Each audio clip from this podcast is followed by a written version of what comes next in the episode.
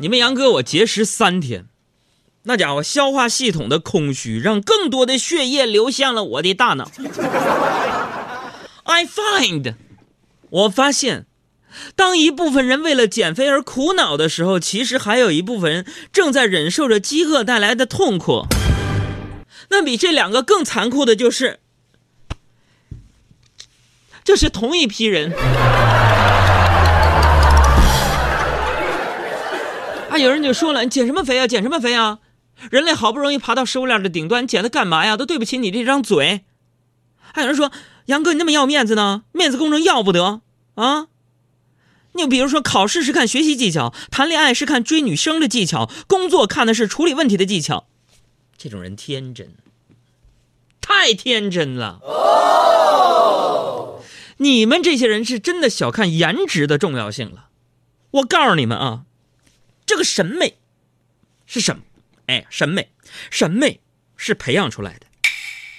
我跟你说，为什么说现代人觉得瘦就漂亮，下巴尖儿就漂亮？这都是被培养出来的。就像你为什么唐朝时候以肥为美？那杨贵妃学骑马啊，自个儿身体没事那马腰骑它变成骆驼，哎，但人就觉得美啊。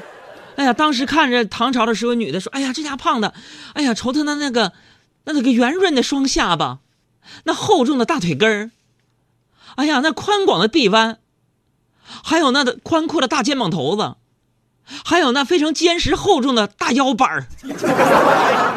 那时候我在唐朝那会儿，天天夸女的就是这个培养出来的，是吧？我跟你说，你比如说现在我穿越，从现在穿越回古代。”当皇上，那个时候我就昭告天下，我说你们记着啊，从今天开始，你们洋皇上、海洋皇上，我这样的才叫帅。然后啪一下，我穿越回来，我就是这个世界的吴彦祖、金城武、宋仲基、小鲜肉。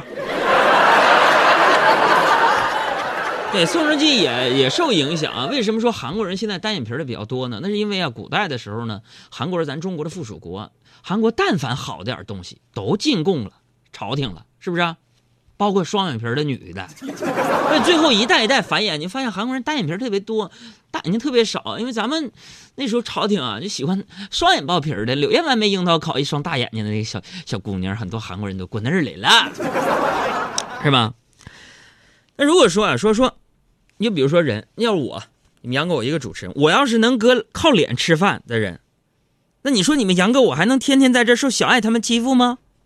我做个电台主持人吗？我早跑电视去了。谁做电台，偶尔过来客串客串，给小爱他们点面子，当个搭档主持什么的。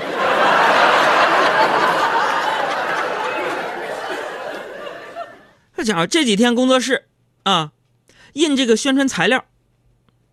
因为没有这个双面的打印机，就只能单面打印。哎呀妈，一百多页结果印完了，啊，印完了，小爱啊就跟我们的后勤主管是小胡就说了：“胡啊，咱们这个打完了给你。”胡说：“小爱姐姐怎么能这样呢？咱们要节约材料，必须正反两面打印。”啊，小爱特别为难，说：“那这一百多页都印完了，怎么整？”嗯嗯。扔五十页，用那五十页的背面挡。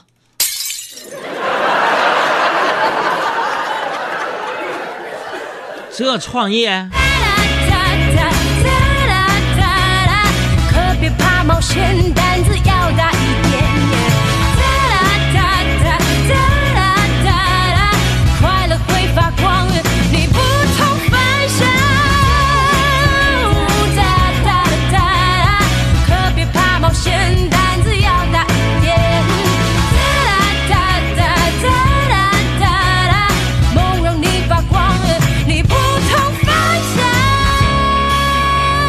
微信上有微友说了，雪莉说：“杨哥，我中太阳的后裔毒太深了，怎么办？”那你这是你自己乐意啊？要不你上医院去挂个号？哎，我也看了，今天看那个，哎呀，就看那个宋慧乔啊，像那个宋仲基第十集嘛，还是第九集表白的时候，哎呀，我这个心都碎了。这么好个姑娘，就跟他了。完了，他俩在那个货车上面，啪一下子。接吻到一块儿去的时候，我的心都碎了。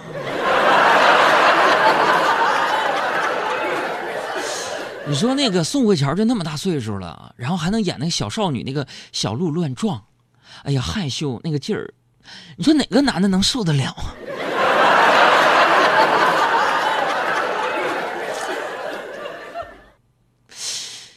这啥样式男的能娶到宋慧乔呢？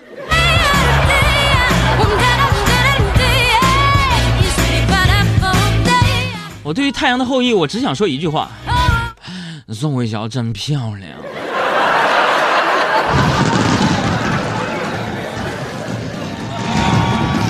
哎，我想问一下，有没有收音机前的单身女性，觉得看见我有看见宋仲基的感觉的呢？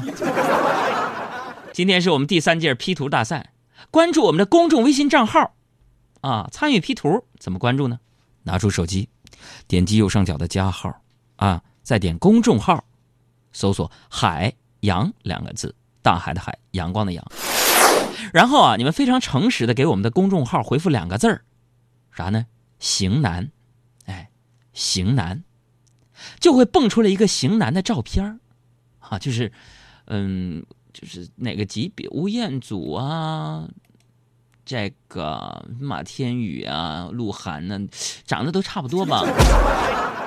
然后你把这个照片存到你的手机里边，P 上一句话或者 P 上卡哇伊、可爱和搞笑的表情，再发回来，我们将会选出嗯最调皮捣蛋的冠军，送给你任何一份礼物。记住，给公众账号回复“型男”。你就能收到一个型男的照片了。哎呀妈，这错别字“型”啊，是有形的“形”，不是形状的“形”。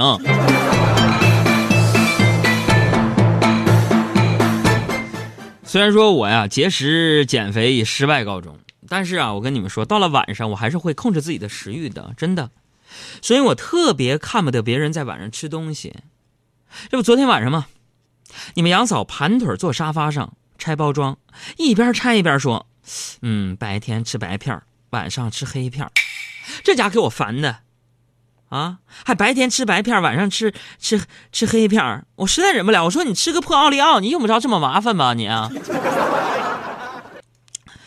我放弃节食减肥之后呢，那我为了弥补自己啊前几天的这个损失，啊，我在那个网上啊就订了一只，哈哈，龙虾。”空运的活的，直接送到家里边，让你们杨嫂在家给我签收了。刚才上节目之前，我就问他，我说媳妇儿啊，那个龙虾收着了吗？放哪儿了？他说啊，老公，我可聪明了呢，我怕龙虾死了，给你放咱家鱼缸里了。我聪明不？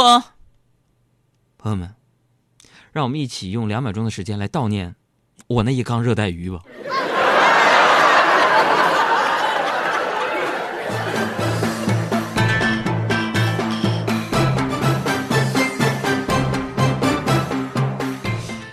既然你说咱们管不住嘴，那咱就迈开腿吧，是吧？昨天跟你们杨嫂出去散步，我就对她说了，我说亲爱的，听说男人蹲下给女人系鞋带，那样子最迷人了。那个宋仲基不就是给那宋慧乔蹲下来系鞋带吗？说完呢，我就蹲下身子，啊，完我媳妇儿一脚把我踢飞了。海洋，我告诉你啊，第一。我这个鞋是皮鞋，没鞋带儿。这第二啊，这是我先看见的。啊说时迟，那时快，把他踩着的二十块钱，他自个儿捡走了。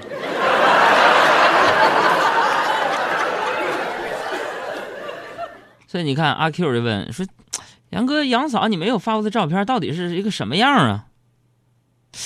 什么样啊？怎么形容你们杨嫂呢？就举个例子吧，是吧？”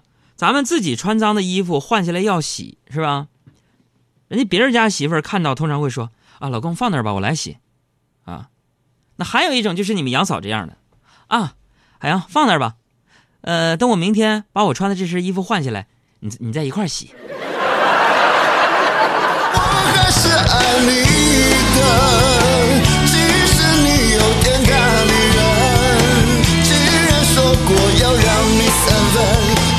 有什么好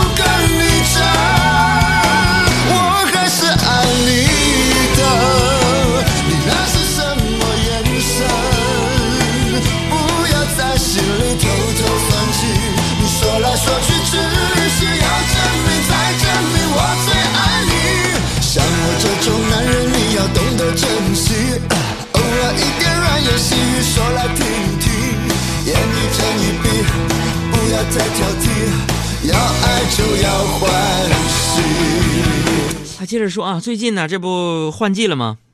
大家都在整理东西，是吧？我这没有什么要整理的衣服啊，我只是想啊，现在这个很少用 QQ 了啊，今天下午我就整理一下我那个 QQ 好友，我就看到啊，有这么一个东西，什么呢？系统提醒啊，系统滴滴滴滴滴滴滴滴啊，提醒我什么呢？说我呀有个漂流瓶哎，你们知道什么是漂流瓶吗？我也不知道是啥呀，我就打开看了，里面就有人问说。男人为什么男人总是吃着碗里的，想着锅里的？我寻思，这平时也回答大家的问题，我也给他回吧。其实你们想想，为啥？为啥说有的男的啊，吃着碗里的，想着锅里的？你说这还用问吗？男人之所以吃着碗里的，看着锅里的，那是因为这个男人呢，饭量大呗。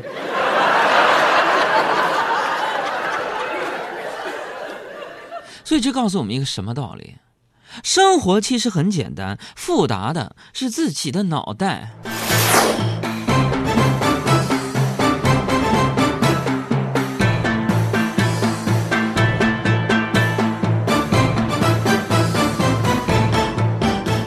哎，你们发没发现啊？“近朱者赤，近墨者黑”这句话特别特别对。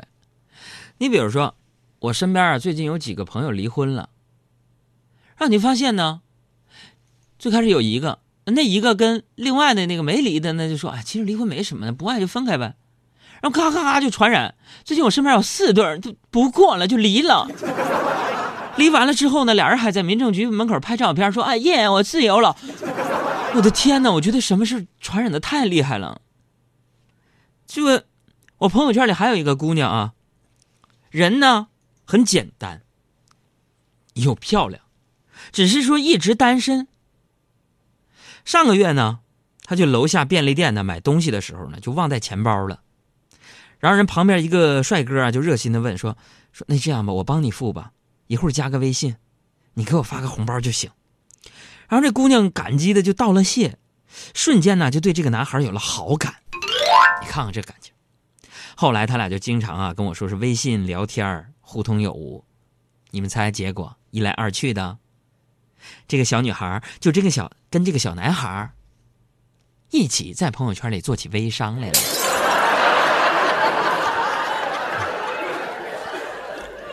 所以说，现在你看电商时代的崛起，除了网络的便利之外呢，也跟一些实体店不创新有很大关系。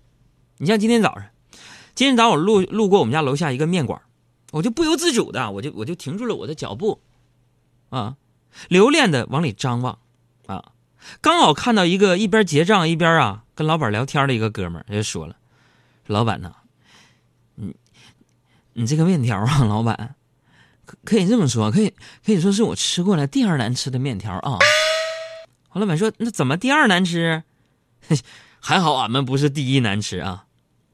那么老板，第一难吃那家啊，前两天三幺五消费者饿了么曝光的倒闭了。”